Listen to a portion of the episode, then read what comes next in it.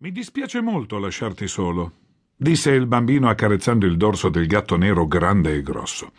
Poi continuò a preparare lo zaino. Prendeva una cassetta del gruppo Pur, uno dei suoi preferiti, la infilava dentro, esitava, la tirava fuori e non sapeva se rimetterla nello zaino o se lasciarla sul comodino. Era difficile decidere cosa portarsi via per le vacanze e cosa lasciare a casa. Il gatto nero, grande e grosso, lo guardava attentamente, seduto sul davanzale della finestra, il suo posto preferito. Ho preso la maschera subacquea? Eh? Zorba, hai visto la mia maschera subacquea? No, non la conosci perché a te non piace l'acqua. non sai cosa ti perdi. Nuotare è uno degli sport più divertenti. Un po' di croccantini? Gli offrì il bambino prendendo la scatola. Gliene servì una porzione più che generosa e il gatto nero, grande e grosso, iniziò a masticare lentamente per gustarli bene. Che biscottini deliziosi, croccanti, al sapore di pesce. È un ragazzo fantastico, pensò il gatto con la bocca piena. Altro che fantastico. È il migliore, si corresse mentre ingoiava. Zorba il gatto nero, grande e grosso, aveva degli ottimi motivi per pensarla così di quel bambino che spendeva i soldi della sua paghetta in quei deliziosi croccantini che teneva sempre pulita la lettiera dove lui faceva i suoi bisogni e che lo istruiva parlandogli di cose importanti. Avevano l'abitudine di passare molte ore insieme sul balcone osservando l'incessante traffico nel porto di Amburgo e lì, per esempio, il bambino gli diceva Vedi quella nave, Zorba? Sai da dove viene? Beh, viene dalla Liberia, che è un paese africano molto interessante perché è stato fondato da persone che una volta erano schiave. Quando sarò grande diventerò il capitano di un grosso veliero e andrò in Liberia.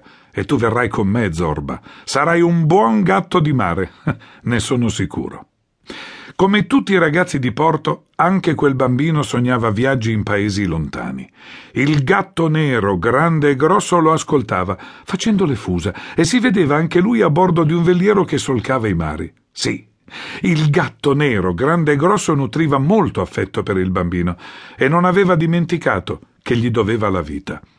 Zorba aveva contratto quel debito il giorno stesso in cui aveva abbandonato la cesta che faceva da casa a lui e ai suoi sette fratelli.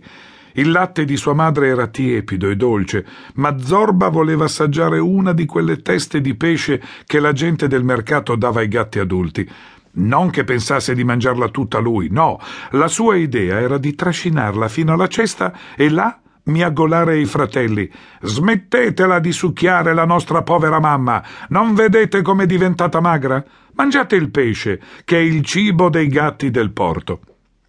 Pochi giorni prima che abbandonasse la cesta, sua madre gli aveva miagolato molto seriamente. Sei agile e sveglio, e va benissimo, ma devi stare attento a come ti muovi e a non uscire dalla cesta. Domani o dopodomani verranno gli umani a decidere del tuo destino e di quello dei tuoi fratelli. Sicuramente vi daranno dei nomi simpatici e avrete il cibo assicurato. È una gran fortuna che siate nati in un porto, perché nei porti i gatti sono amati e protetti. L'unica cosa che gli umani si aspettano da noi è che teniamo lontani i topi. sì, figliolo, essere un gatto di porto è una gran fortuna, ma tu devi stare attento, perché c'è qualcosa in te che può renderti un disgraziato. Figliolo, se guardi i tuoi fratelli, vedrai che sono tutti grigi e che hanno la pelliccia a righe, come le tigri. Tu invece sei nato completamente nero, a parte quella piccola macchia bianca che hai sulla gola. Certi umani credono che i gatti neri portino sfortuna, perciò, figliolo, non uscire dalla cesta. Ma Zorba, che all'epoca sembrava una pallina di carbone, abbandonò la cesta. Voleva assaggiare una di quelle teste di pesce e anche vedere un po' il mondo. Non arrivò molto lontano. Trotterellando verso una bancarella di pesce con la coda ben alta e vibrante, passò davanti a un grosso uccello che dormicchiava, con la testa piegata di lato. Era un uccello molto brutto e con un gozzo enorme sotto il becco. All'improvviso il piccolo gatto nero sentì che il suolo si allontanava da sotto le zampe e senza capire cosa stava succedendo si ritrovò a fare capriole in aria. Allora ricordò uno dei primi insegnamenti di sua madre e cercò un posto dove cadere in piedi, ma sotto lo aspettava l'uccello con il becco aperto. Piombò nel gozzo, che era molto buio e puzzava in un modo orribile. Fammi uscire, fammi uscire, miagolò.